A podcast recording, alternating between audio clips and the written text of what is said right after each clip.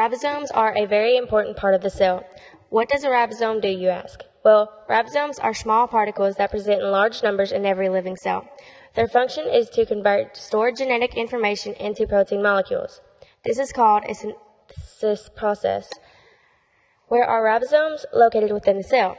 Ribosomes can be located either attached or free in a cell. Free ribosomes are found throughout the cytoplasm, which, while attached ribosomes are connected directly to the reticulum. Many ribosomes can be found attached to the rough endoplasmic reticulum. The function of the ribosome is to oversee the joining together of amino acid molecules to form protein molecules. The ribosome structure is made up of two subunits, a large subunit and a small subunit. Its job is to translate mRNA. Once it enters the cytoplasm, it makes proteins use the information translated from the mRNA.